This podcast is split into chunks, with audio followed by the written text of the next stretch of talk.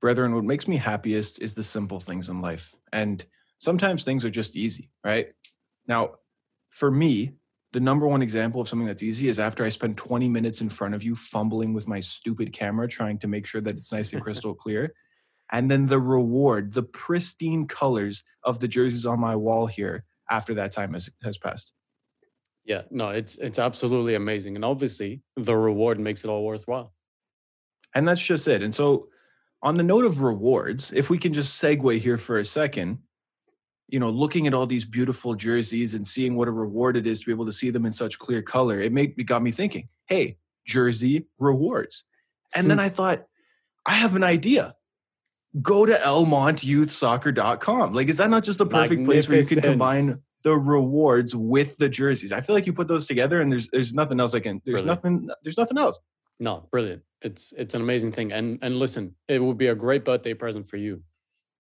Oh, bro, don't even get me started on that. You're gonna you remember it's my birthday? We'll on- talk about my birthday when the show starts. But you know what? My birthday gift to you, everybody. My yeah, you heard that right. Not your birthday gift to me. You want to do me a favor for my birthday? Go to elmontyouthsoccer.com, enter the promo code TJW10 at checkout. But I give you this for my birthday. It's a gift for you.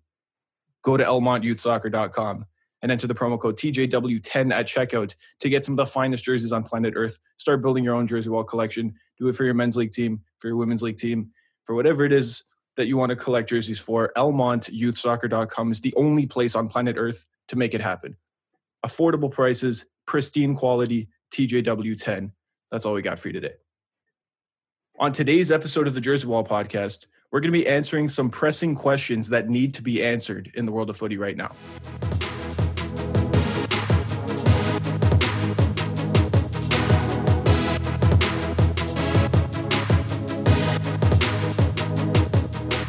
Golden hour in winter. That's amazing. No kidding. All right, I think you got something to say to me, right? Do I? I I, I don't know. I don't have I don't have anything to say to you. I don't know. However, I do have something to sing to you. Please let me hear it. Do you know what this is? Do you know what it's gonna be? I, I don't know. I mean, I, I might have an idea. I don't know. I would hate to guess and be wrong, especially on today of all days. everybody at home, everybody at home, please join me in wishing Mr. Nathan Santos, Master Chef Nate himself, creator of the Jersey Wall podcast, brought to you by elmontyouthsoccer.com. Happy birthday to you. Happy birthday to you. Happy birthday, dear Nathan. Happy birthday to you. Thank you, bro. There we go. Wow, what a performance! What an Honestly, we should wrap the show Thank now. you. Ain't nothing else. Appreciate Thanks, it. guys. Take care. I think so See you too. next week. I think so. Of all the years and years, the five years of audio brilliance that we've gifted our listeners with, I think that singing is the best that we've ever heard. Better than the deal that you. would get at that. I elmontyouthsoccer.com, by the way. Like that singing. I don't think so. That that's honestly the best deal that you could get. That's true. I don't Maybe the equivalent. That though. elmontyouthsoccer.com's mm. second, yeah. promo code of TJW10, that's ours, is to you guys what Mina's singing is to me, which is just like the greatest gift you could ever receive. Thanks, everybody. I think this singing is TJW nine promo Oh, code. That's true. Yeah, Like, okay. just Just one, a little bit less. A little bit less. It's true. Hey, and there's nothing wrong with that, right? Like sometimes you just you strike gold and it's just absolutely perfect. Can't do anything about it. That's what. Anyway, this isn't still part of the ad read. This is the show. This is episode number 127 of the Jersey Wall podcast. And brethren, do you know what you get when you add up the digits one, two, and seven? You get a You get 10. perfect 10. Elmont, use no, I'm just kidding. you get a perfect 10. It's Bro, we should do an episode one day. All roads lead to Elmont Youth Soccer. That's what we should do. We should just do an episode one day where everything is just a misdirect. and we just keep looping it back to that. And people will just be like, okay, we get it already. Uh, no. just, and it will be the longest episode. Yeah, It'll be 10 exactly. hours. Because on the 10th hour, we'll just remind just you. Just so you know. it's 10 hours every hour for every every single percent that you get to save on Elmont. Can you imagine if we turned in one of those podcasts that after every, like all the questions we're going to answer today, we're going to address them, we're going to discuss them. After every single question, this question is brought to you by Elmont. no, and if you're saying we're sellouts, absolutely. We yeah, please bring in the cash. Thank you. The computer going to tell me mid sentence that I'm out of freaking room. Tell you what, no, you're out of room. All right. Don't tell me about the storage of my computer. Stupid. All right. Guys, that interrupt, that harshed my mellow. Okay. I was having a really good birthday episode. We were talking about nonsense. And then my computer says, by the way, by the way, you're out of storage. And I said, really? Because I'm pretty sure it's 20 gigs. Anyway, the battle of Nathan versus computers, one for another day. Um, today, do you remember what I was saying before we got so rudely interrupted by technology? Honestly, I don't. Of course not. Because I'd like to- that's the I'd like to point of the bro talk discussions is that no one's Yeah. ever going to remember them because they stupid, right? I think what we were saying was that I'm very appreciative of the birthday wishes. And thank you everyone for being here for episode number 127 of the Jersey Wall podcast. As always, I'm your host, Mr. Nathan Santos. That is Brethren FC Mina Gali back in Canada, who, by the way, since he's gone to Old Trafford, has not changed his virtual background. I'm starting to Never will. think that it's not a virtual background anymore. I'm starting to think that that is just a picture you took. All right, you know what? This is it. Thanks, guys no, it- like I'm convinced that it. this is actually the selfie that you took, and if you were to move right now, it would still be your face smiling. Now I'm we'll not. never I'm know. not- We'll yeah, never know, I'm gonna keep right? that a mystery. it I'm has to gonna keep that a mystery till the till the last Jersey Wall episode. Oh, that'll be so forever then. Well, when we die. Ah, bro, that's that's that's really harsh by Mello. I forgot that we died. Yo, that's sad, man. We're one day we got to leave behind a legacy of the podcast. We're not just gonna record this forever. Oh man, that's a really good point. Now I feel silly. Just forget. forgetting that that we're not eternal. I'm inching closer because I'm now 24. I'm proper. Actually, uh, That is true. I mean, you're you're approaching. That's proper, true. Thank you. proper Yes. Quarter quarter life meltdown. Like you're about to have that real soon. You know, when I first started shaving my head, I was 22 years old. It was December 28, 2020. I was still 22. Okay, about uh, about a month removed from my birthday, about to turn 23. And so the whole time that I've been bald, I've been saying, you know what? I'm more of a young, cool bald. And yeah, I totally got that from Family Guy, right? The one episode that Peter goes bald and he's like, it's a young, cool bald. That's me. right? I've enjoyed being that. But as I get older, people are going to forget that I'm young, cool, bald, and they're going to be like, oh, he just lost his hair. And it's like, that's not, i mean, you know, I, I don't want to play this technicality game. I do this by choice. All right. And I will continue being bald by choice until it is no longer a choice. But at that point, you are not going to know. No one's going to know because I've been bald by choice for my whole life. Right. Right. Right. Like how we just found out that Ashley Young was bald by choice and he was No, but that was shaving rude. his head to be a psychopath. Yeah, because if I had that hairline, like I, you know, bald by choice, but I still have hair, but my hairline, hairline. started to on the on the on the left side of my head, no, on the right side of my head. I Shaquille started to O'Neal get the uh my my hairline looked like Sadio Mane's, but only on one side, only on one side of my head. So I was like, okay, I gotta fix this. And you think uh, that's why he colors it in blonde? a hundred percent, yeah, I absolutely think that's why. True. Now, before we started recording, you mentioned something about the beauty that is golden hour in the winter. And I would just Mm. like to say, bro, it really is. Like it's there's something about a crisp winter day when there's no wind and it's just really cold and it's sunny. All right? Like for me the worst conditions for driving by the way. Like worse than snowing because you can you can see about the same, right? The sun Yeah. reflecting off of the the snow makes it impossible to drive. It's not fun. It's not fun. It's horrible. But alternatively, if it's snowing super hard, you can't see anything anyway. So snow. What are you gonna do? Always, always a Honestly, problem I think that the perfect weather is light snow, like the fluffy snow. Mm. Not not any more than a centimeter or like five centimeters of snow, Yeah. but instantly melting snow Right. with pretty. zero wind whatsoever, Mm. Yeah. and then sunlight And not that cold. And sunlight Yeah. in the di- bro. That's a proper like music video for an Elton John song. Because honestly, like tw- three or four times a year that happens here in Canada, and then you're like, mm, Yeah, this is perfect. It- it are perfect perfect. conditions. It is. It's it's because the it's the New Year's Eve snow. You know, it's Yeah, the it's the snow that falls right at midnight on New Year's Eve, and you're like, this is beautiful, and you feel Yeah. a little like it's choked the up Christmas miracle type of yeah, type of snow. exactly. Yeah, hundred percent. no, it's it's crazy because 99% of the time here, the wind is just the bane of my existence, honestly. Oh Like, my god! So get this. Yesterday, I'm going to work. Right, I, I leave for work at no later than 7:30 every morning to be at the school because I don't live far from from the school. And I have my nice winter coat, and I've had it for a few years. Um, and it's 7:30 a.m. I'm out, literally walking out the door, zipping up my coat, snap my zipper.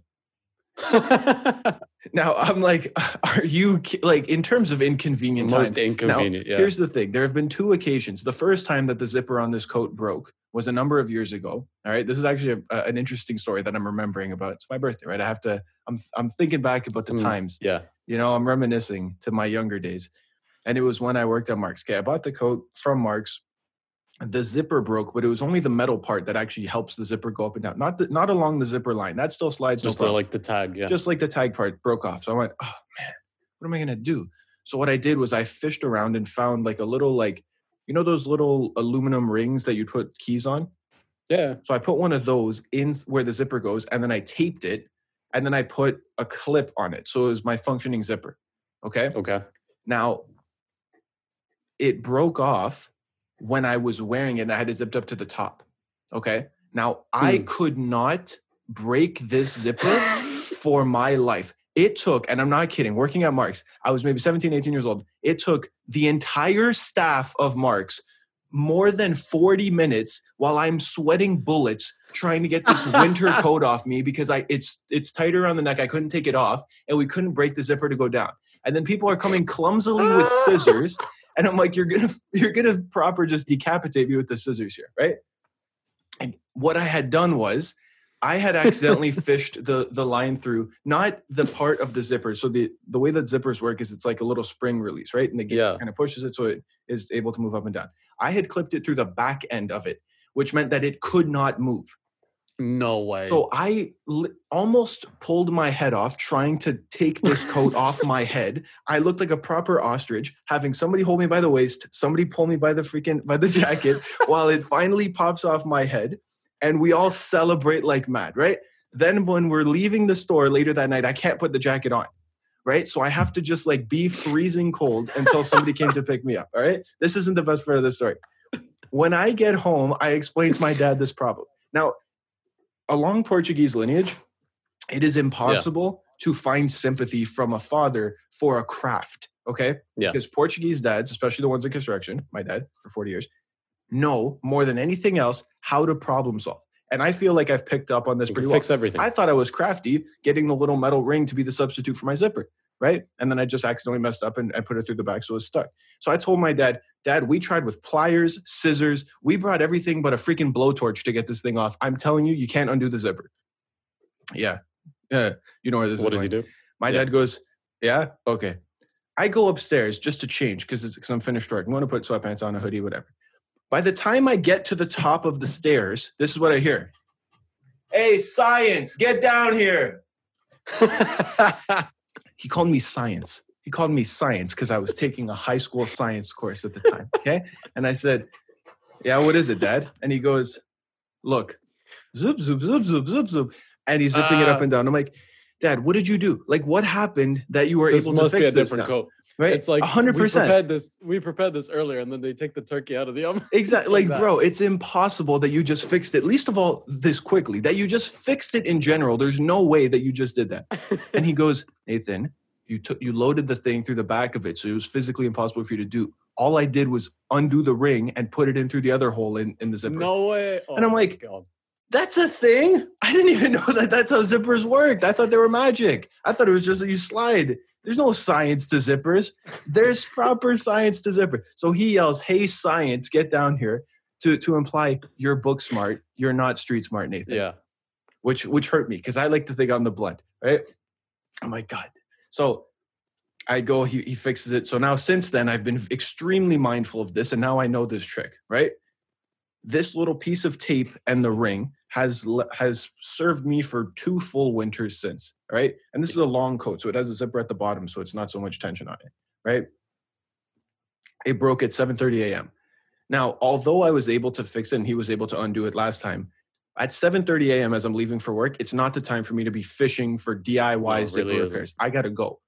So what do I do? I grab my black, my my nice one with the buttons, right? Like this is a, not no hood on it. It's the nice, like you know, it's the nice, it's the suit coat, right? It's the coat you'd wear Mhm. if you had a suit.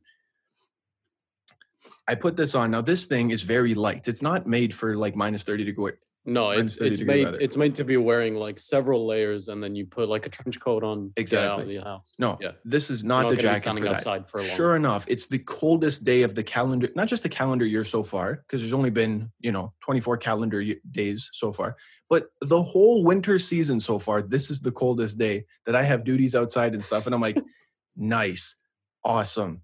So I go to work and I have this coat, right? Then today I said, oh no, I'm not doing that again. So today, what I ended up doing was taking the buttons of my proper winter coat, buttoning it up, snapping it, and then hugging myself the whole time so that no wind could get into it. Because I'm like, Brilliant. I'm so screwed if No, listen, if, if this I got- starts getting windy.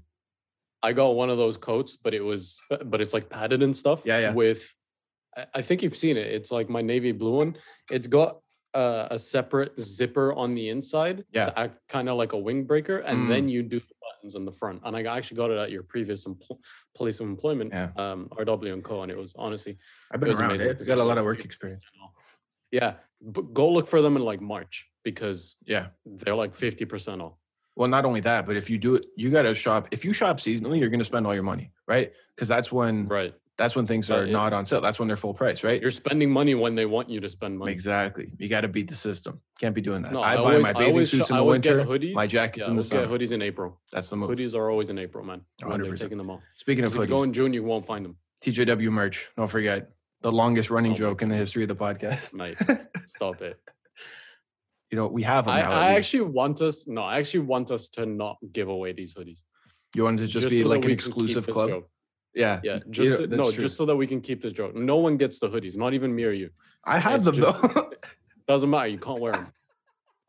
I think we lock them No, away somewhere, and then when we die, this will be a TJW time capsule, oh, and then it'll be auctioned off. just We'll have it. sign it. Yeah. Yeah, we'll sign like the one in history. I'll put it on the Because wall. you have to figure, right? Like the Last Dance on Netflix with Michael Jordan. like they sat on 25 years of content of the true. greatest basketball player of all time. it's fair. Yep. And they did nothing with it until people started chatting about LeBron James being the GOAT. And then he was like, boom. And he got a production Yeah. company that actually put together one of the greatest sports documentaries of all time. And like for Or modern what- times, it's not like this has been sitting on the shelf for all this time. It's like, hey, by the way, when the technology catches up, yeah. we'll make a documentary that'll be and we worth. have the content. yeah, exactly. They So, already had listen, it, bro. They're they were sitting on a bunch of Bitcoin in like from people Literally. Bitcoin, and and they just like released it when when it was the time. So that's what we'll do with these hoodies. Boom. Can't wait.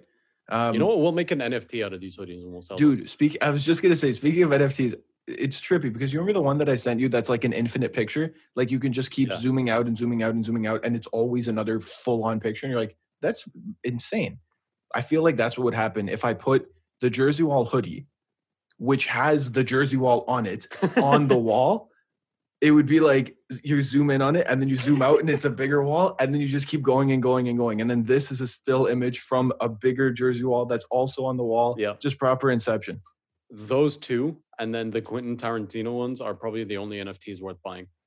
you know, you know what Quentin Tarantino Bro, was doing? stop you're gonna summon He's gary like- vee he's gonna pop out of here and just start yelling at us no, but you know what? What Tarantino did? He's like, if you own like the whatever NFT on that day, for like uh, wh- whenever, like if you're the owner of the NFT at that day, then you get to have lunch with them or something. uh, Or you Oh, get to that's cool. yeah So it's like it's sick. Like every year, if you're the owner of that NFT on a certain day, then you get to hang out with Quentin Tarantino.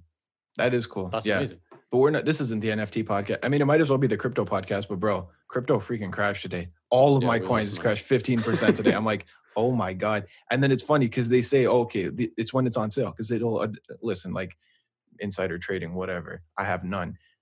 This it's it's going to go up. Most of the way, especially if you're smart. If you're gambling on randomness then don't be silly. But if you're actually doing proper research and you know it will so they say okay well on days like this where it kind of spend money crashes that you're you can afford to lose. Right. And don't get greedy with it. But then also on days when it crashes are the days to buy, right? Because then it's like you're getting it on sale, pretty much is what they say. The problem is I look at my net worth based on what I have invested. And if all my money crashes, then I'm like, ah, I'm broke. But then when it goes up, I'm like, ah, I got money. So I could afford to do it. Right. So the way that it kind of balances out is that when it crashes, I'm like, oh no, now I have no money. I look at my net worth based on what's in my savings account.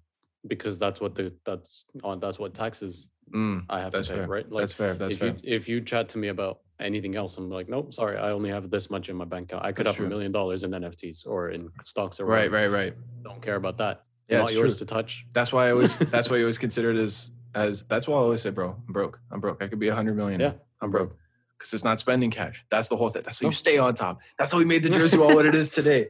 ElmontYouthSoccer.com. $5. Anybody got five dollars? yeah. so you stay a billionaire, bro. Anyway, guys, I think I already did the warm up, but then we went into our proper bro talk just to get our flow back. no, I'm not about to start rapping or rhyming. Don't worry, not that kind of flow. Even though I should on my to grab the mic from the top. Yeah. Ha. yeah, just like grab it really, but that'd be proper ASMR, especially on this. Listen to that. Wow, that's some ASMR on the mic right there. Yeah, submit what you think that sound was, and then uh, For a chance to might win. win a hoodie. No, if you do, you'll get a, a, a personalized promo code to elmontyouthsoccer.com. Ooh, T- spoiler, it's TJW10. Okay. Uh, let's move on to the questions for today. Listen, guys, the reason that we've called this kind of pressing questions that need to be answered is because I don't know how many. All right. It might be as many as 10, it might be as few as five. It's really going to depend on time. And you guys know us, we love to ramble. So let's see how many. Now, that being said, there are quite a few topics in world football right now that I think had to be addressed. That I think, like I said, like I wrote them, right? They're pressing questions that need to be answered right now, right? Because Yep. and next week is going to be our recap of the January transfer windows, filled with you know some of the best, the best transfers in January from this window, as well as some of the best rumors that may carry through to the summer. So, spoiler alert, look out for that one next week.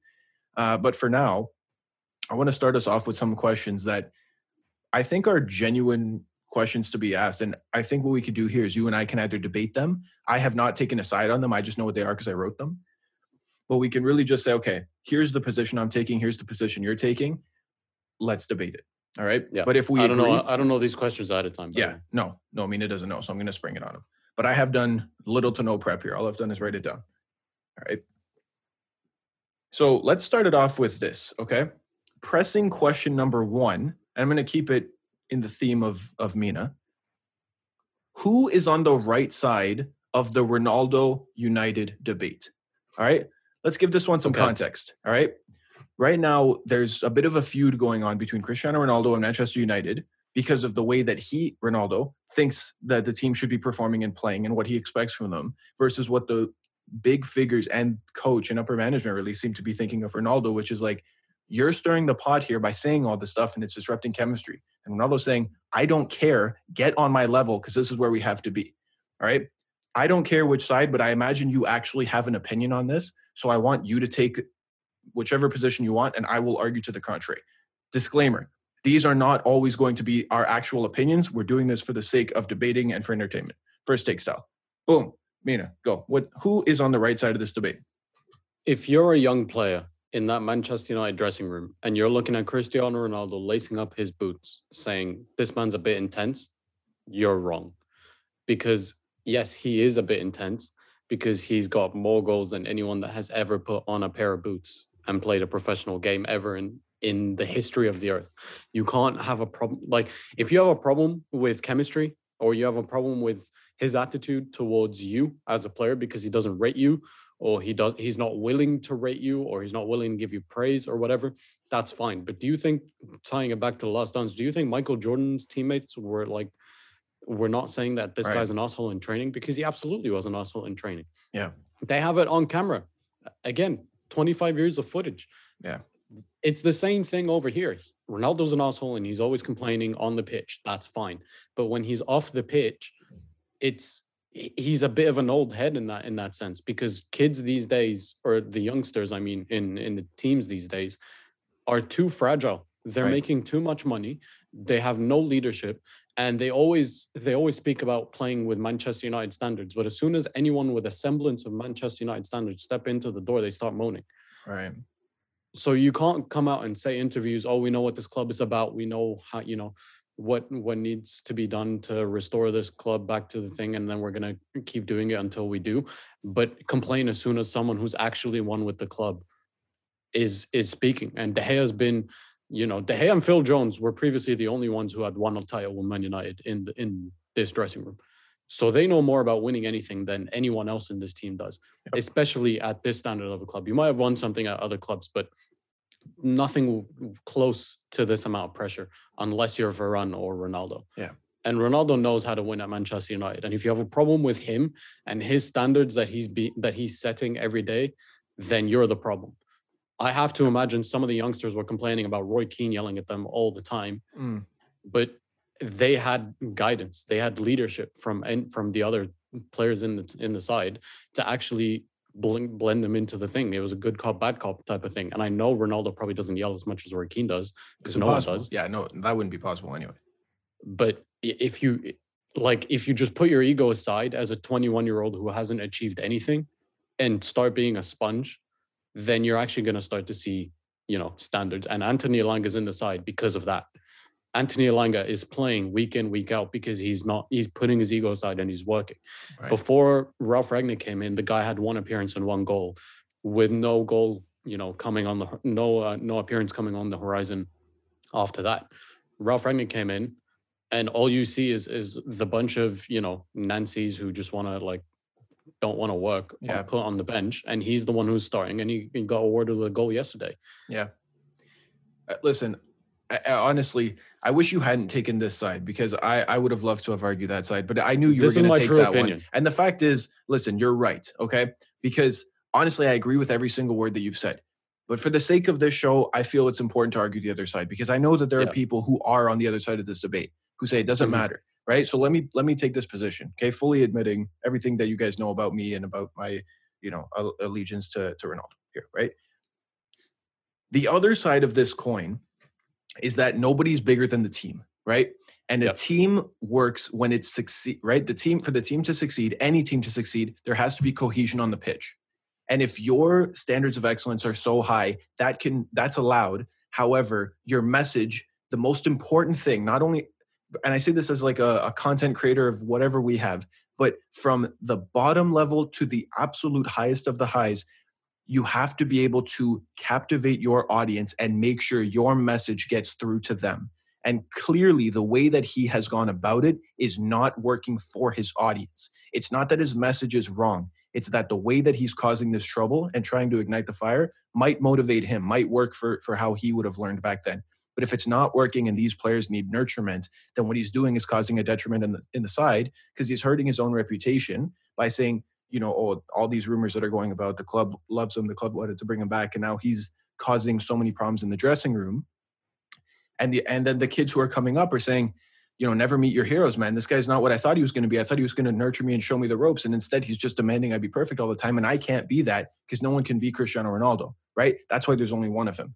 So the other side of this coin, then it's important to, to really recognize this is that as big of a of a superstar or as big of an ego as you have, you also have to be as the top level player, be able to say, okay, I have to put this aside and say they're not me. So how can I help to get the most out of this group? Because clearly, just saying, just like, and you brought up the Michael Jordan example, I'll bring up the Wayne Gretzky example when he was a head coach. The greatest hockey player of all time was not a good coach. Why? Because you can't teach someone to be like you were, right? What you can teach them is how to get the most out of them. And what he needs to do at this stage of his career, being the leader, the 37 year old almost leader who's still scoring almost 50 goals in a calendar year, has to be able to say, listen, young players, this is how we did it back in my day. If you can't do it that way, not get out. If you can't do it that way, tell me how it is that I can get through to you. And I will make sure that you look like a superstar on the pitch so that we can win.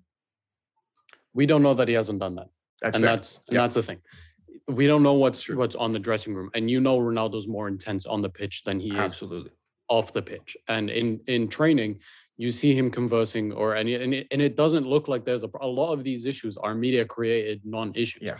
The only thing that we're talking about is his interview with Sky, where he said, "I think kids kids these days are too sensitive, and they need to be told what the, the reality, and they need to work hard." That's the only you know the bite sound bite that we're actually uh, talking about Absolutely. we don't know that he hasn't pulled someone aside in training. We don't know that he hasn't, you know, to- spoken to Rashford or Greenwood or whoever, because these people have have an opportunity to learn from someone like Cavani and someone like Ronaldo, two two players with different attributes and different characteristics, but with the same kind of winning mentality. Yeah. And and and hard work beats all mentality because you still see it to this day. Cavani runs all around the pitch. Ronaldo runs. To be Yeah. fair to him, He has the most sprints. He just doesn't necessarily Ronaldo press in the same Ronaldo sprints. He's eh, Yeah. he's not going to track back, but he still he still runs. He still gets into good positions. He's just not being found in those good positions. Right.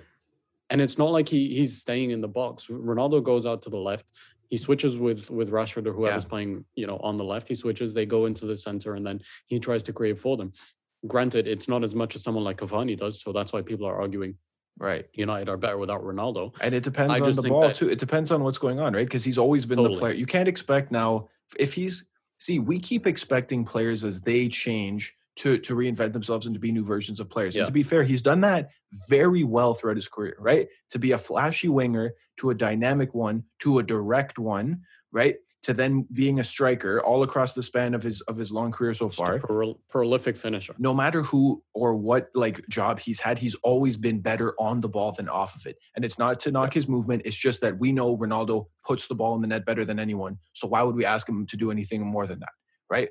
The Mhm. thing is now, it's exactly what you said, right? It's that the the because he's not necessarily delivering all the goals all the time, which is going to be impossible to keep up his own record. But part of it can't be all him because if you are that player, it's not in the same way that you have to create chances for yourself because I'm sure he wants to, right? As many Yeah. goals as, and as much as he loves grabbing the headlines, I'm sure that his priority it's it works better for his legacy if United win a trophy while he's there than for him to go out and score another 100 goals. Because he's like, yeah, Yeah. okay, I scored 100 goals, but so what? I need to make sure that I'm winning. That's the most important thing. So off the ball, it's a different thing. And United still have to figure out a lot of system problems that we can't just point the finger at him. The thing is, when you bring someone in to be your savior, your, your savior and your God, and then he's not all the time, that's when the tensions start to boil. And that's when he demands, "Hey, be better, so that we can be better, so that I don't get all this all this stick." And then the snowball continues to roll.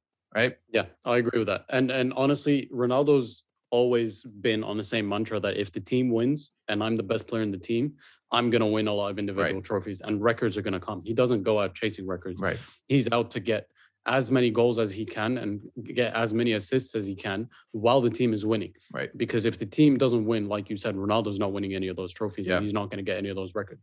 So you look at the players who have been the most important in our team this season, and it's been Ronaldo and De Gea. Obviously, De Gea has Yeah, been more yeah, important. He's yeah, saved yeah. us way more times. But the But amount then of again, points Ronaldo like, has won. That's a by pretty good himself- discussion to it. That could be a debate in of itself. Who's been their better player Yeah. this year? Because you could say De Gea, that'd be a, and you'd have a really strong argument. But you could also say how many points has Ronaldo won? And if Exactly. you were going to tally how many of how many points of each of them respectively won, it'd be an interesting debate because I, I don't know what that figure is. Yeah.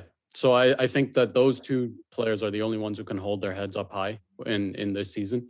Um, you know, with with Bruno being a close second, but the rest have to figure it out.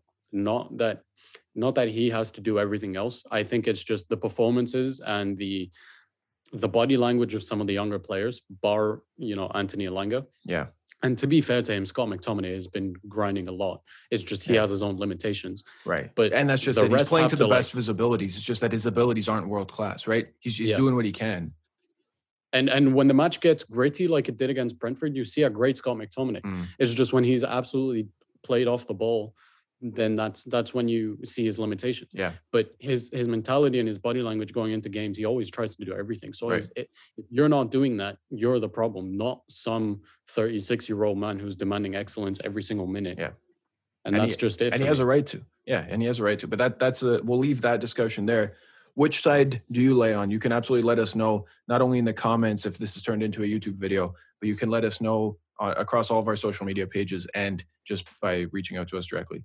Uh, we'd love to hear your opinion.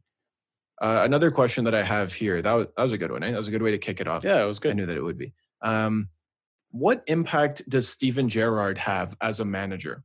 All right. Now, I, I kind of, again, let me set some context for this one. this was a discussion I was having with uh, a dude, shout out Graham, in a group chat that I have, right, from, from back in school as a soccer, you know, a footy friend. And he was saying, you know, the impact of drawing Coutinho shows that Gerrard's impact, right? And Graham, for those who don't know, just for, to provide context here, is a United fan, but he's also uh, a Rangers fan, right? So Gerrard did wonderful things for Steven Gerrard did wonderful things for the club, and so he recognizes his importance as a manager, and has probably seen a lot more of Steven Gerrard as a manager than a lot of us has have because we don't watch Scottish football, Wasn't right? Graham an Arsenal fan? No, no, uh, that's that's Christian.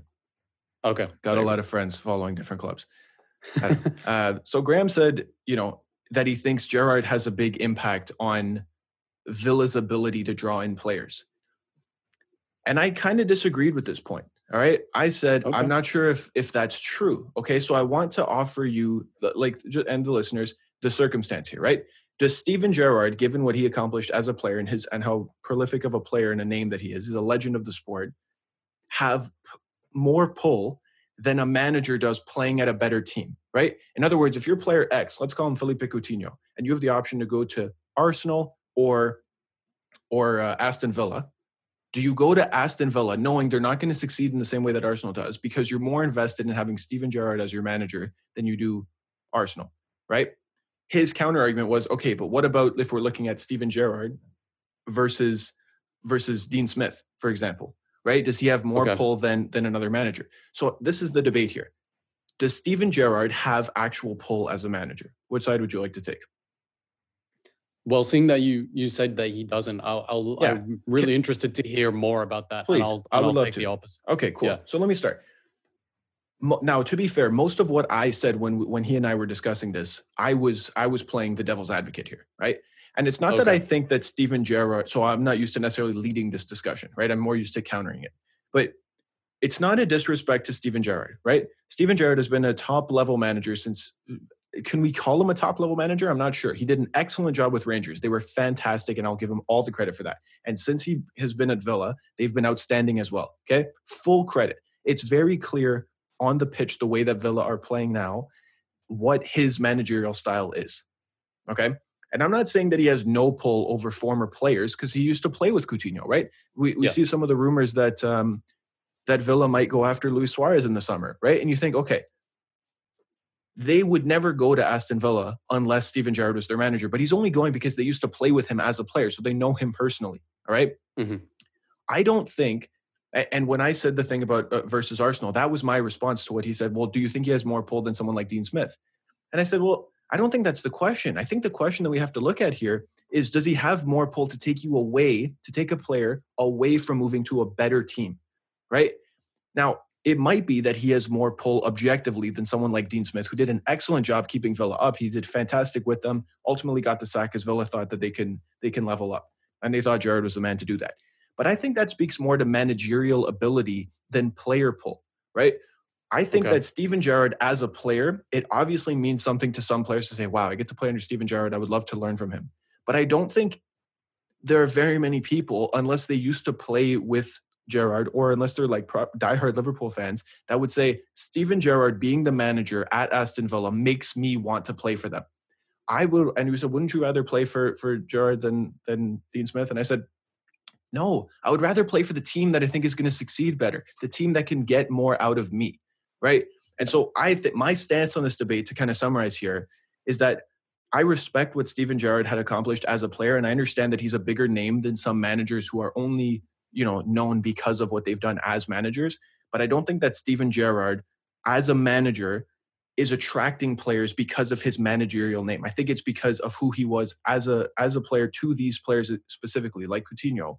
But that if push comes to shove, if a player had to pick between Aston Villa, who are on the rise, or let's say like, you know, somebody who was in the same position as them last season, like in Arsenal, for example. I know Arsenal are shooting up the table right now. Wolves or something. for like example, that, yeah, somebody like that. I don't know if Steven Gerrard being there is a is a more interesting project than a better team would be elsewhere. I see. I think it's very circumstantial, but I think it does have an impact because I do tell like me. honestly, as a United fan, I know I'm not silly. I know Steven Gerrard's name is Right. well known and and gen like obviously he deserves all of the the credit that he gets. Some of it is a little bit blown over the top, by the way, but Yeah. he deserves a lot of the credit, and his name is his name for a good reason. Now, I think half of half of recruitment is the pull that you have, whether that Mm. comes as a pull of a club or the pull of, of the manager himself. Because, for example, not a lot of players want to play for um, for Man City for its identity, but they play they really want to play for Pep, right? Maybe some players don't want to play for Tottenham, but Antonio Conte is there, so I'm gonna go play with Antonio Conte. Right. And I think that his achievements as a manager, and and I'm speaking about Steven Gerrard here, are very clear. It's I've I've won all this stuff in Scotland, and and ev- abs- absolutely deserves all the plaudits that he gets for his job in Scotland Yep. because he genuinely deserves that. And he has a very clear identity of how he wants to play.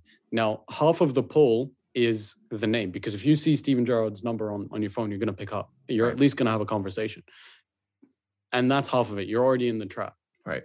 Because they know he knows that there's a respect there. Yeah. So he can now speak to you as someone with a football mind. And we know that Steven Gerrard's football mind is is a brilliant one because he he was a top top player. Now, if I'm a player and I have the option of of going to Aston Villa to play under Steven Gerrard, or I can go to Wolves and play under Bruno Lage. You know what? Let me play a different scenario here. Let me. I, I hate to interrupt, but let me give you a different scenario, just on the note Okay. of of namesake managers. Let's say uh, Steven Gerrard signs for Aston Villa to be their new manager, right? And Chelsea signed Frank Lampard, right? So now we have two, maybe not Chelsea, because Chelsea are two, you know, like we've been there, we've seen that. Too high But he yeah, Yeah. but they pick a, pro- let's say, I don't know, maybe not lead. Yeah, like let's say like a Leeds, just like, throw a mid table, an exciting mid table team. It could be Wolves, whatever, that Frank Lampard manages, right? Do you go to one over the other? Because these are two of the greatest English midfielders of all time, and we've seen what they can do respectively as coaches. You're going to then we're speak to looking both at the them. pitch, right? For but- sure, you're going to speak to both of them because they have the pull. But then it's half of the pull. However, are you really going to go to the project that uh, kind of ident- you identify less with? Right. No, you're going to absolutely like going to go to the project that you identify with more because you're going to speak to them and then they're going to tell you they're going to speak to you as the manager. They won't speak to you as former former Liverpool Yeah. legend Steven Gerrard. Like the players gonna aren't going to about- fangirl over it. They're not going to be like, "Oh my god!" no, obviously Gerrard, oh they're, they're gonna have the respect there, but they're but then they're gonna listen about how the manager Steven Gerrard wants to use them in the team. right. And I think as an added bonus, you do get the help, but that conversation doesn't happen without Steven Gerrard's pull Yeah. for who he is. Right. See, I think for me, my position has always been, and you know this, because think of the managers who I was pitching to United in their rebuild, right? I was pitching players, managers who are better tactically and stylistically than Ole, for example, right? Not necessarily the biggest names, because for me, I understand. Listen, the Pep City example, obviously, Pep is the best manager in the world. Everybody wants to play for Pep, right? And we can't, we we recognize that. However, um, I think beyond Pep as like the clear number one manager in the world, I have to feel like a lot of people's investment in projects is how the project is going specifically on the pitch. And that's why I don't like I, I kind of feel like I have to discredit the name a little bit. And you're right, the name is half of the pull, but I feel like the ultimate decider is what happens on the pitch. on and the it's pitch the way itself, that yeah. you line up your side and the way that you get the most out of them that determines that. Right. Because I I could say, oh, Ole Gunnar Solskjaer was a freaking Champions League winner. Like he's an elite level player in his day. He was great. This- I don't know anybody who wants to go play for him. Now, okay, you want to say Steven Gerrard's a way bigger legend in the league and, and in the world than, than Ole? I'm willing to hear that. But are you not willing to hear what I'm saying here too? Right? Which is that just because you're a great player doesn't mean doesn't mean you're going to be a great manager. Right. And I actually used the No, example of. Thierry Henry. That's what I said. I was like, Yeah. Thierry Henry was a terrible manager. He had two stints, both of them were bad. Right. He was okay as the assistant coach of Belgium, but then when he when he took over Monaco, terrible. When he took over at, at Montreal, it took him a long time to get anything going because he couldn't get through to the players. He was like, what was I remember hearing sound bites when watching it on TSN where he was like, he would be yelling at players, Do you know how to pass? Then do it. Oh yeah, You know, where he's just like yelling, like, I Come remember that, on. yeah. Right. So I feel like the the namesake of a manager, you know, doesn't supersede what they do on the pitch. Because I think ultimately how the club is doing on the pitch and the investment around the project is what sells it for players. There are plenty of examples of that. Yeah. Right. Gary Neville, uh, Yeah. Roy Keane, Right. um, what's his name? Frank Lampard. There are plenty of examples of that. Yeah. But uh, you can have a terrible player like Jurgen Klopp, for example, and they're and he's one of the best managers in the world. Exactly. Antonio Conte, Pep Guardiola, and Zidane were outstanding players, and Yeah. they're great managers. Obviously, some of the best in the world. But then again, it's what happens on the pitch. The proof is in the pudding. Right. At some point, that pull runs out, and then you leave. But uh, but again, my position is that that conversation doesn't happen without the pull. Because if Steven Gerrard rings you up, even if it's me, if Steven, if I see Steven Gerrard's name on the phone, on the phone, I'll pick it up. You're gonna pick it up and say, by the way, you're not a Hall of Fame. yeah, you've And never then won a prem, like- and then yeah, and then just hang up. just hang up. Just remind him. Just send him the link. Ignore the call and then send him the link to the episode that we did of the top ten Hall of Fame. And you're like, yeah, you're not in it, buddy. Sorry. I'll just send him the the the reel of skulls laughing when he Yeah, said, "I've never won a just a little smirk. All right, can we move on from uh from Gerrard? Yeah. All right. Actually, can I can I just say, like, Yeah. real talk? This is my opinion. I don't care what he's done or what he's or who he's played for. Obviously, he's gonna wind up the fans like at Old Trafford. Like there was a lot of back and forth between Yeah, the fans course. and him, between He's the, the captain of your biggest rival, obviously. Exactly.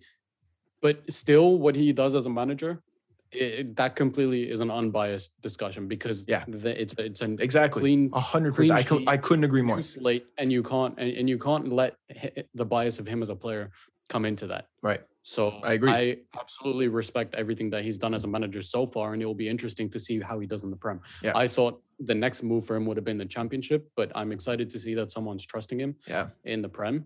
Just like the same thing with Frank Lampard, and we'll see how that goes. Yep, absolutely.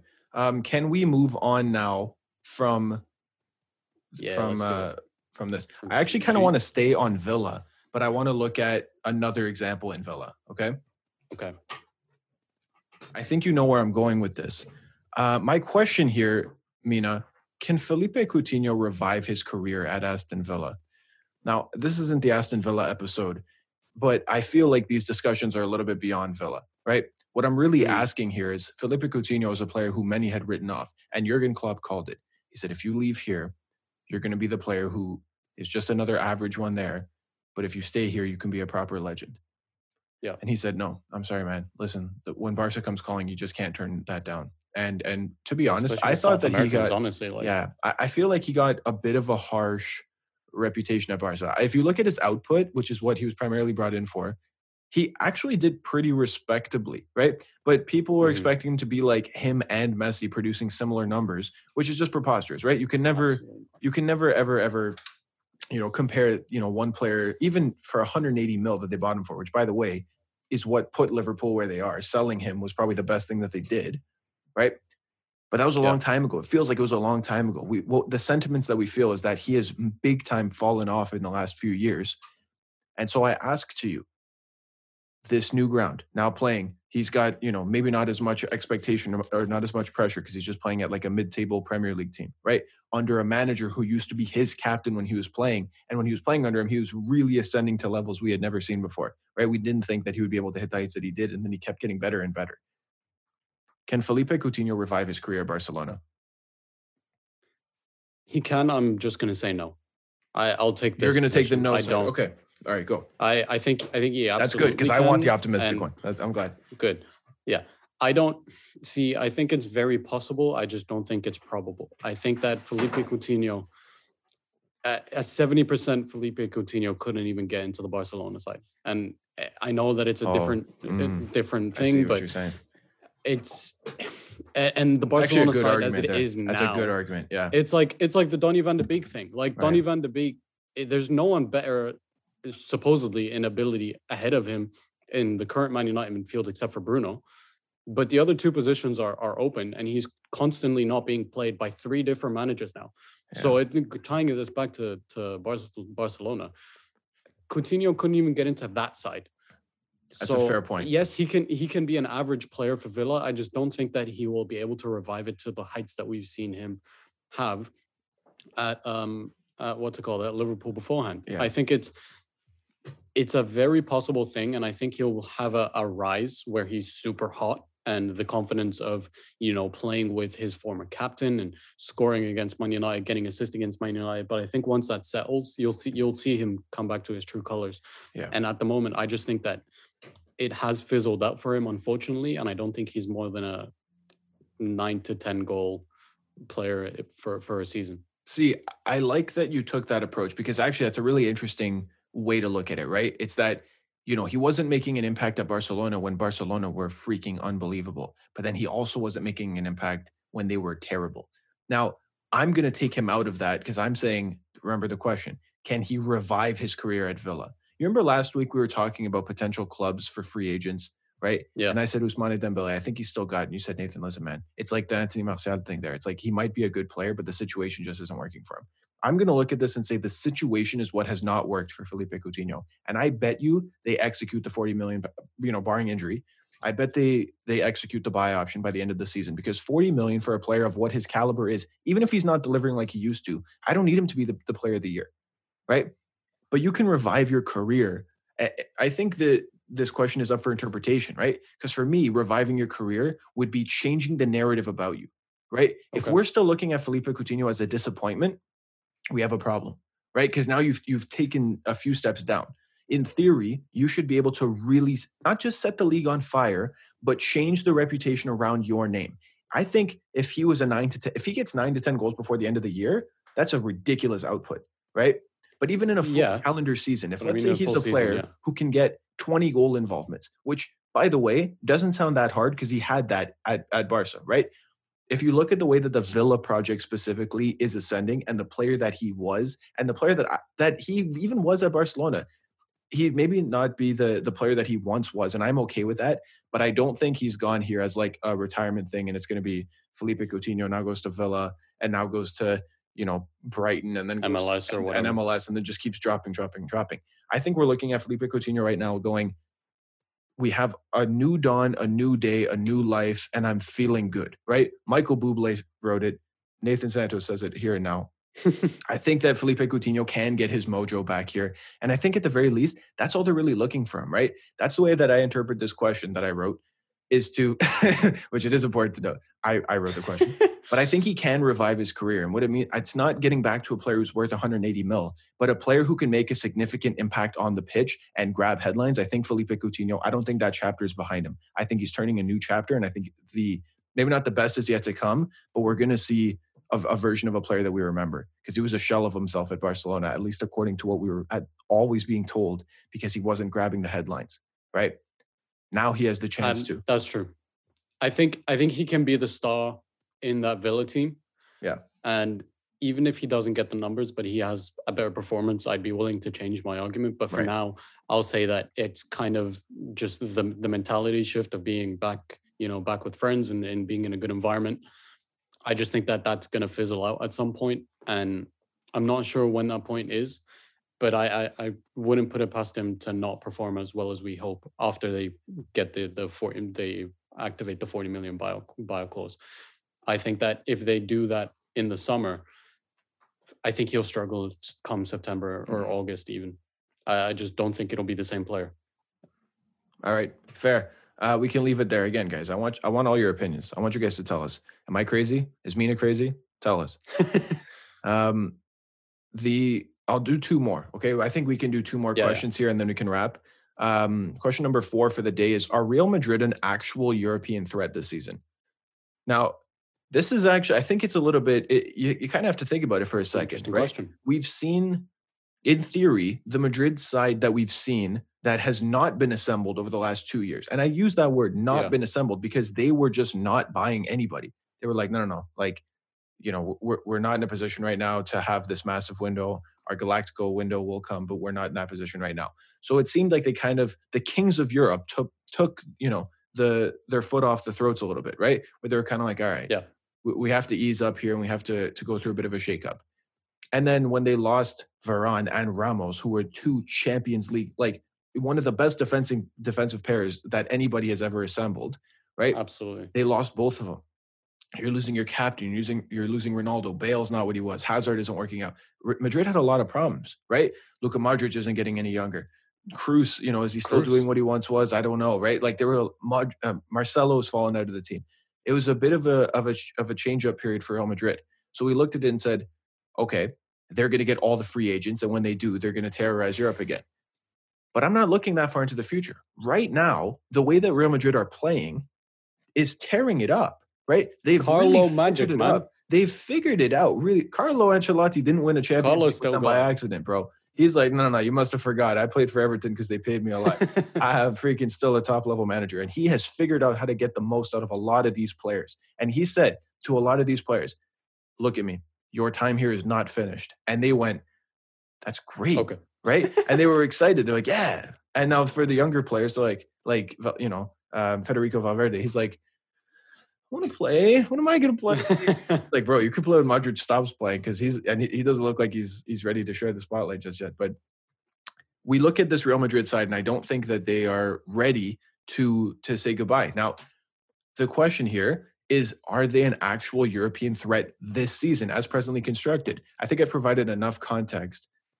Which side of this debate would you like to stay on? I'll I'll take the difficult one. I'll, I'll say no because you want to say no. I actually could. think that's an okay. That, see, I don't know if that's the more difficult one. I think this is a proper 50-50, right? But go really? ahead. Tell me. Tell me why. I just I'll say I'll let you be positive about Real Madrid because you've always been more, you know, you've liked Madrid more, I yeah. think, throughout the years yeah. than I have. And um, more Madrid than Barcelona say, in the classical debate. Yeah, I'll say yeah. no because I think that City, Bayern, and Liverpool all have a stronger claim for the Champions League.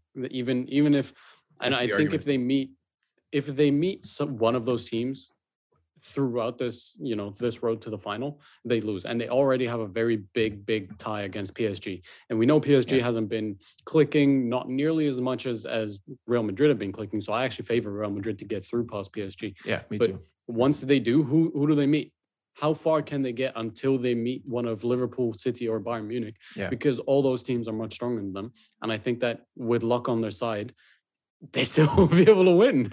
It's like, true. It's yeah. just those teams are way too good at the moment against anyone in, in Europe. And I think those teams are probably going to be three of the last four in in in the semifinal. Yeah.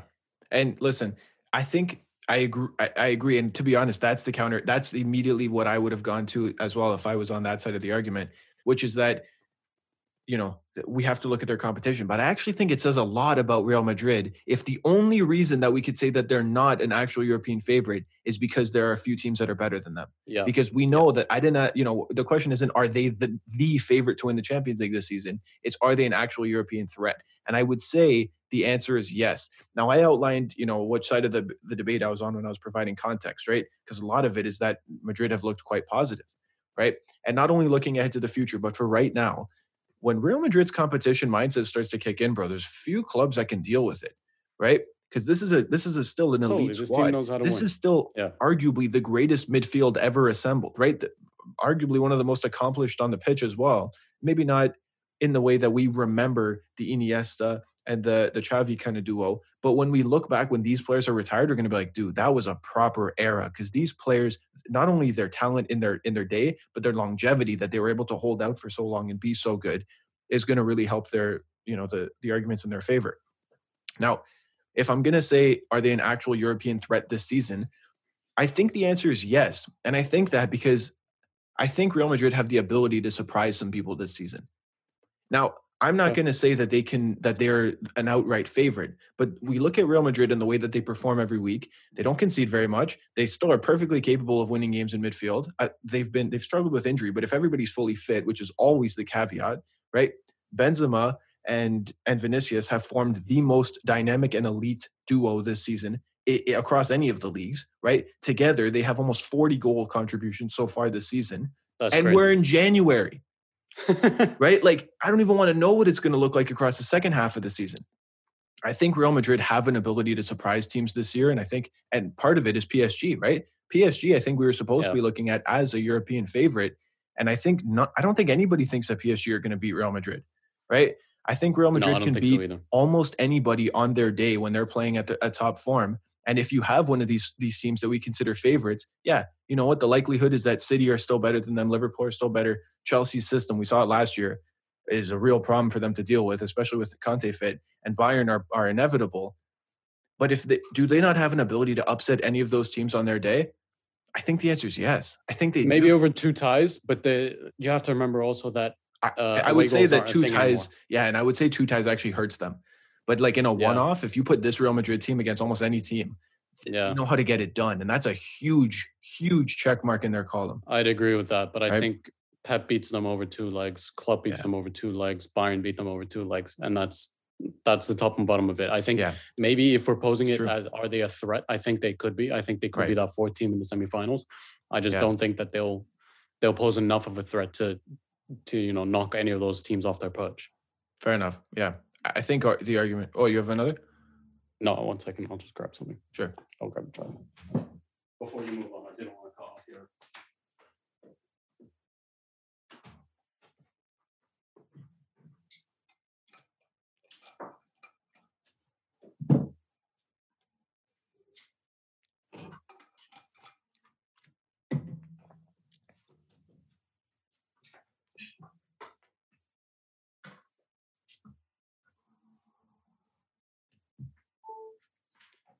Oh, no no problem. Okay. Okay, we get to Oh, sorry, I was trying not to. Yeah, I was trying not to cut you off, but No, no, it's okay. I would have rather you just yeah, yeah. Do it Just by doing that, no problem. Because it's, it's no worries. Okay. Uh last question. I'm gonna bring us back in, okay? Bro, I've liked the ones that we've had so far. Like this has been a good couple of debates that we've had. We've had four. I'm gonna do one more question and that'll wrap it for for today. You like this style episode, by the way? I think this is fun. I love it, man. I Yeah. love it, and I actually love that we both did very minimal preparation. I didn't Yeah. even know the questions, and you you just wrote them down. I just wrote them down. And haven't you were- them since. I, I wrote them down Yeah. last week. and you're ready to take both sides of the argument. So I think that we're we're both, you know, like I think that's it's it's a good way for people to see that you know we don't just talk about City and United and Chelsea all the time. Now that being said, the last question is a city question. It has to be. Because ah, you did Oh, this it to me. has to be. I know you just. But here's the thing. I have some United, gag questions that we can talk about. But the thing is that Ci- I think this is an important question um, for City because I think I genuinely think there are two sides to this. All right. Now, one side is obviously heavier, and that's the side that I know you're going to take, and I'm going to take the other side because it's the it's the minimal one. All right. The question: Do Manchester City actually need a striker? Let's provide some context. Right. The striker has been City's missing piece for a while. At current, at present, presently constructed, the system, Pep system, looks absolutely unbeatable. It's the best that we've ever seen it. And yet there are still clamors that City's missing piece is a proper number nine. But City continue to win each and every week. It's like Manchester City just don't lose. So I ask Mhm. you, Mina, which side of the debate would you like to be on? Do Manchester City actually need a striker? I think I'll take the side that actually might surprise you. I think I'll take I'll say yes. Oh, you're gonna take the how are you gonna I was gonna Yeah. say the yes side. All right, fine. I know I know you will. I know No, it's, it's easy for you. no, you're right. That's a good thing wanna- that we do this. Yeah, you're right. Yeah, I, I think I don't know if I, I- everybody will just be able to just dismiss it and say they don't need it. They're at top of the league and they're absolutely killing it. I appreciate you taking the other. it. I appreciate But- you taking this side. Yeah. Yeah, like I think. I, I actually think that they do because I think the rumors that we heard earlier on in the season is that uh, Pep has this and then one more year and then he's going to be thinking about leaving. Mm. Um, and it's not guaranteed. It's just a, a rumor that we heard that he might be leaving. And even if he doesn't leave, I still think that City need a striker because you look at the reason that Aguero was able to sustain himself in the Centurion season and beyond that until he got those injuries and couldn't play anymore. And it's because he literally forced his way into the 11. We thought that Pep was going to sell him or he wasn't Yeah. going to play, but he absolutely forced himself into the 11 because of how clinical and lethal he was in front of goal. And yes, Pep can figure out how to play without a goalkeeper if he wants to because he's a genius. But you still need a striker. I think Barely plays with one now. whether whether Pep stays or Pep goes, City as a club and as a team on the pitch need a striker. I don't think Gabriel Jesus has been the striker or the He's not a center forward that yeah. City have needed, uh, but he has. To be fair to him, contributed with a lot of goals, and that's Yeah. part of the City roulette. Well, how many times have I said? Yeah, he plays every position but striker. Absolutely. Super and you just got rid of Ferran Torres, which I think was a good flip for you. But time. genuinely do need a striker, and whether that's Haaland or it's someone else like Julian Alvarez, who is just um, who I think Fab just tweeted about him, Oh yeah, we're gonna talk about that next week. completely up to the board because I think that despite them being very, two very different players, and and I don't mean them two specifically, I just mean the the styles of strikers that you see around. Mhm. I just think that City need a proven goal scorer who can be absolutely relied on week in, week out, even if he doesn't play every single game. I think you need someone like who Chelsea thought they were getting with Lukaku this Yeah. season. You need someone like uh, uh, someone who can step up every single week or just whenever called upon to put the ball in the back of the net because teams will sit back, teams will be difficult to break through, and you need a plan B. And Pep might have plan B, C, D, E, F, but one of those plans has to involve a striker. Yeah. Yeah, it's a fair point. I think the only and just to, just because you didn't say the words, but you're kind of getting at it there, which is just that the the you know the offering something different, right? When Mhm. the system isn't working, what kind of game breaking Mavericks do you have? That to be honest, that's Plan B, right? That's telling Grealish and Bernardo, hey, run at people, get fouls. Hey, run at people, take people on, forget the passing. and sometimes you That's just plan need B. specialists. Then the next plan, right, is okay. How are we going to deliver from from all this stuff? The plan, whatever plan you want to call it, it's offering something different. The problem is a lot of cities, uh, a lot of cities' system doesn't have the it's you know get a seven footer in there, just somebody to head the ball into, right? It's having the direct guy to go to. But I'm not taking that side of the discussion. But I, I have to just echo that. Now, you force my hand here. I'm going to argue the side of no. And most of you guys listening will already know what the arguments are on this side of the of the debate, and it's that not just in terms of parity for football, because we're not sympathetic to that, right? It's every man for himself. Every club's trying to win as much as they possibly can. And this version of Manchester City is every time that we see them, each and every year, they're better and they're better and they're better and they're better. And just when you think that they're they're, they're at the best that they can do, in comes Bernardo Silva, in comes Phil Foden, in comes a player, in comes Ruben Dias, in comes a player that is making a difference on the pitch each and every week. That you go, boy, like they were good before. Oh my god, I couldn't imagine them now. Yeah. And the past few seasons, we've seen that, right? Foden's integration, Dias immediately cleaning things up. Bernardo this season, the way he's run people off the park. And I'm not even talking about like the Raheem Sterlings of the world who have been like PFA player of the year candidates in the past, or De Bruyne, who has actually won player of the year. None of those things. I'm not even talking about that. I'm just talking about specifically, um, you know, having this kind of impact on the pitch and then adding levels and levels and levels. Now, Mhm. because the system is so good right now, it's an easy argument for no, which is that clearly, if they needed a striker, not only would they have get one, not only would they have gotten one, but they wouldn't be succeeding right now.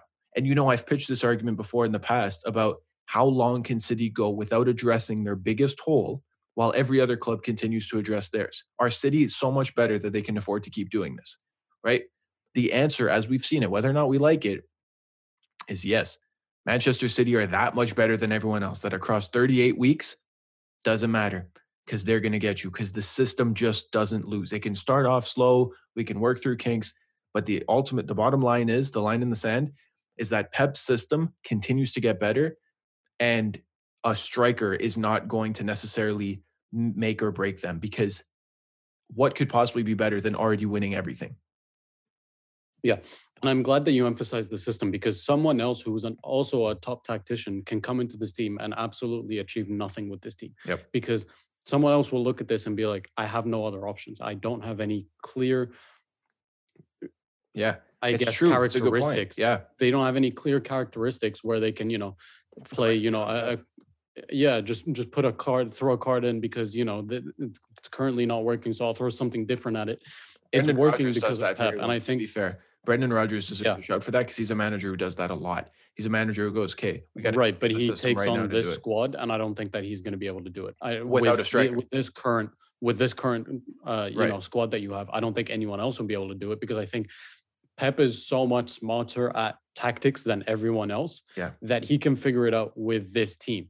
And I think I saw something online, and I completely agree with it. It's just Pep plus unlimited funds equals boring boring league because he can't take over a Brighton or a, right, or a but that's by his own admission. So that this. shouldn't be that shouldn't be a, a No, it's not. It's not a right? stick to beat him because he No, says that first and foremost. He's deserves like, it. I can accomplish this. The what's important to be emphasized about that, because context is important, is that no one can do what he can do with a budget. Because you give any other manager And that's why he gets the budget, budget and he'll he still get it done. Right? Exactly. Yeah and and that's the thing and and as a man united fan i know some people might be like why are you saying this because well it's It's i know a lot of people say that pep no one gets the the luxury that pep gets but he gets them because it's pep right like Yeah, he's he them. gets it because he deserves to actually get this budget or these amount of players because yes when pep doesn't like a player he'll sign three others to replace them and each they're going to be 50 million but they but the club is willing to do that because they know that they know the high is going to be much higher right. than what it's costing them right now Yeah, and it's No never other a manager gamble. That's just it, right? It's never a gamble. It's never like, oh, I hope this player works out, or oh, I wonder how he's going to do it. no it That's could be a gamble because you've almost signed never. You've signed no you've No, signed no, no, no. Nolitos, But those were signed Bravos, transitions. you've That's not the like- same. That's not the same. They almost you can't really judge him based on the flaws because Nolito did do exactly what he needed it to do, and then City leveled up and they said, "Cool, I don't need you anymore." Bravo wasn't even a gamble. Bravo just happened to not be able to save a single shot. I don't even think that's a gamble because there wasn't. No one looked at that and went, "Oh, I wonder if he's going to be able to fit it." And they went, "Oh yeah, no, obviously you've signed work." you've signed duds There like have the been plan for transfers benjamin that didn't Mendy work. the plan there for have benjamin been Mendy transfers was to that be the yeah There have been, but, that- that's but that's not a gamble, I don't think, right? It's not that they have been players because they weren't they- necessarily is risky. a gamble. gamble. No, I, but if you look at it that every transfer is a gamble, then sure. But for the most part, he's not buying like. And I, I don't want to just be overly critical on Jaden Sancho, but I'll use Sancho as an example or Pogba, which is like, hey, we we really need a right mid. Cool, let's go get Jaden Sancho. Okay, how's how are you going to play once you have him? What's going to be different? Oh, uh, we don't know, but he'll figure it out. No, he won't. Right? When Pep brings players in, it's because here's what he's going to do for me. Right? And you're right. The the left back conundrum has been a huge thing under Pep's tenure. Guess what? Until he figured it out. Oh, Cancelo, the best left back in the entire world. Yeah. Right? No, I, I get it, but I, I still think that some like he gets the luxury of you know putting Yes. John Stones for for two years on the sidelines until he teaches him how to play a system. He gets the luxury of you know Until Ruben Dias. Nathan Ake didn't work, bring Ruben Dias in, or I don't know, I don't know what Yeah, what order that- that was that. That but was it's like- just- Hey, you're gonna come be Laporte's backup. yeah, exactly. He knew that, but and, but and then he gets the Dias. luxury of you know getting another left back, uh, uh, Yeah. getting another center back who can play with his left foot because Laporte is injured. No other manager gets that, and he has made bad transfers before, but he deserves to do that because he Right. actually figures this out later on, and it City's a well enough run club to make money on sales. Other clubs can't do that, and that's Right. that's the respect that you can you have to have for the City board because not only are they spending a lot of money, but they're actually getting a lot of money from their sales Yeah. and they're going about it in in a way that yes you can say that they're spending billions and uh, billions of pounds but it's not like how chelsea did it with, uh, with roman abramovich in 2004 Right. where they just signed everyone no matter how many sales they made Yeah. and i just think that going back to our argument beyond Pep this crop of players won't work and you're going to look at it with an aging kevin de bruyne and a very important set of players in the spine but to get the best out of the current crop of players, you will need a striker to tie everything together when the new manager comes in. Yeah, and I agree with most of that point. I, I don't necessarily agree that it's not going to work with the current crop of players because I think the I think the players are are so elite that they're going to be able to do it. But if you, if you're saying It'll they're not going to be able to hit the same heights as they ha- as they did under Pep, Yeah. well, that's a different discussion. Because of course not, right? No one's going to be able to get more out of this group than Pep is because Pep is the best at doing it, right? No, no one will be able to be like, hey, let me outdo Pep, but someone could mimic it, right, and do it on a lesser level. And to be honest, you look at the point gap between City and everybody else, and I don't necessarily need it to be done at as high a level, right? As long as they still winning, they City could still afford to take a step down, and it would just become competitive. It wouldn't even be that they're now they might not win. It'll be like, oh, now we have an actual title race because right now City just outdo everyone every single week. No, I I understand that. It'll it will be competitive if City take a step down. And and absolutely if Pep goes, it will be competitive. But I just think that this current crop of players will then be turned into tools for a different system. Uh-huh. And then and then and then the squad doesn't make sense anymore. The spine of it will, a lot of the eleven will, but then the rest that are just sitting on the sidelines in this massive squad that needs to be done Yeah, because then the, the, the squad will be shaved. make sense. Time. Yeah, yeah. And I, Yeah, and that, I wonder, and you know what? We'll be right here doing podcasts when they do. Right when that happens, totally. we will be predicting who's going to go, who's like a key member of the thing. Who gets to survive? Yeah. Cancelo's not going to be a left back post Pep, right? Whoever the manager is will No, be like, yeah. cool, you're going to be their, the new right back, right? Just just by example, Yeah. Right? You're going to have Phil Foden will probably be a cam, right? Like as we've thought he would be. But They're Pep's gonna have like, defined Pep's like, positions. no, no, no, what for? And oh, they'll he play, play consistently. right Yeah. the thing is i think the what we're what we're kind of you know not saying here is that city's system is predicated on fluidity and positionless play where everyone can do pretty much everything no other manager does that Mhm. and so post pep you're right these players will have more defined roles which could be better for them right just by example right because they could be Yep. the star of their of the team hypothetically or it with the could knowledge that they gained, right, Pep. or Yeah. it could or it could just not work out right so and that's going to be on them right because i bet you and there's a be a manager out there for some players. i bet you gabriel jesus could be an elite striker at a different club but under city it's Yeah. like no no no that's not he's just it doesn't work with what we're trying to get him to do so we still have a role for him it's just not what everybody thinks it will be right And I think that everybody understands that they'll play 30 games a season because Yeah. everybody yeah. shuffles everywhere except for goal. But Yeah. but everybody knows that they will play at some point in the season in an important game. Mm. fair enough And and Yeah. and I think that's what keeps them grounded and and a lot of people don't like that and they've left the club or they just complain and they sit on the sidelines.